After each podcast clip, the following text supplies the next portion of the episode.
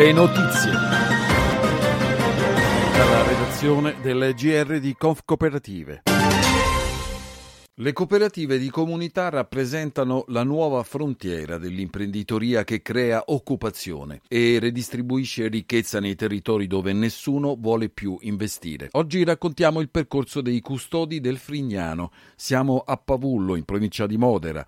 Una realtà, questa nata nell'agosto del 2019, si occupa un po' di tutto, dalla produzione degli ortaggi al noleggio delle e-bike. Ascoltiamo Paolo Piani, presidente della cooperativa. Beh, l'idea è nata dal, dalla voglia di eh, valorizzare il nostro territorio e far sì che eh, si inverta la tendenza allo spopolamento. Allora, la cooperativa di custodia del Frignano durante l'anno 2020 da nove soci alla, che erano alla Costituzione è riuscita a passare ad oltre 20. Questo è un fatto molto positivo. Per superare il 2020 ci siamo concentrati sulla manutenzione del verde per quanto possibile e inevitabilmente siamo arrivati a dover autofinanziare la società. Siete riusciti a raccogliere molte giovani, questo è positivo. Questo qui fa parte proprio dei nostri obiettivi, far aderire più giovani possibili femmine, questo, questo diciamo che sta avendo successo. Custodia del territorio ma anche un nuovo modo di vedere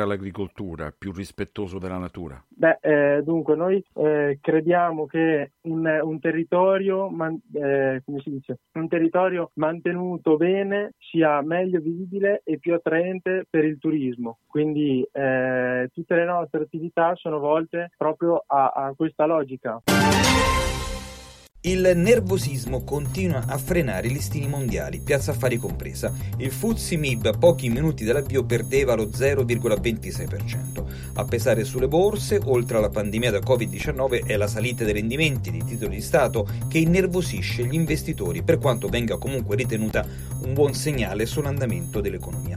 E il presidente Gardini fa gli auguri al neosegretario CISL Luigi Sbarra. CISL e Conf Cooperative, dice Gardini, sono legate da comuni radici ispirate alla dottrina sociale della Chiesa. Sono certo, continuò Gardini, che anche con Luigi porteremo avanti un confronto costruttivo nell'interesse delle imprese, dei lavoratori e del Paese che ha bisogno di un rinnovato protagonismo delle parti sociali. Oggi Sbarra afferma che serve fermare i licenziamenti fino a fine pandemia. Il GR di Conf Cooperative è un supplemento di Italia Cooperativa.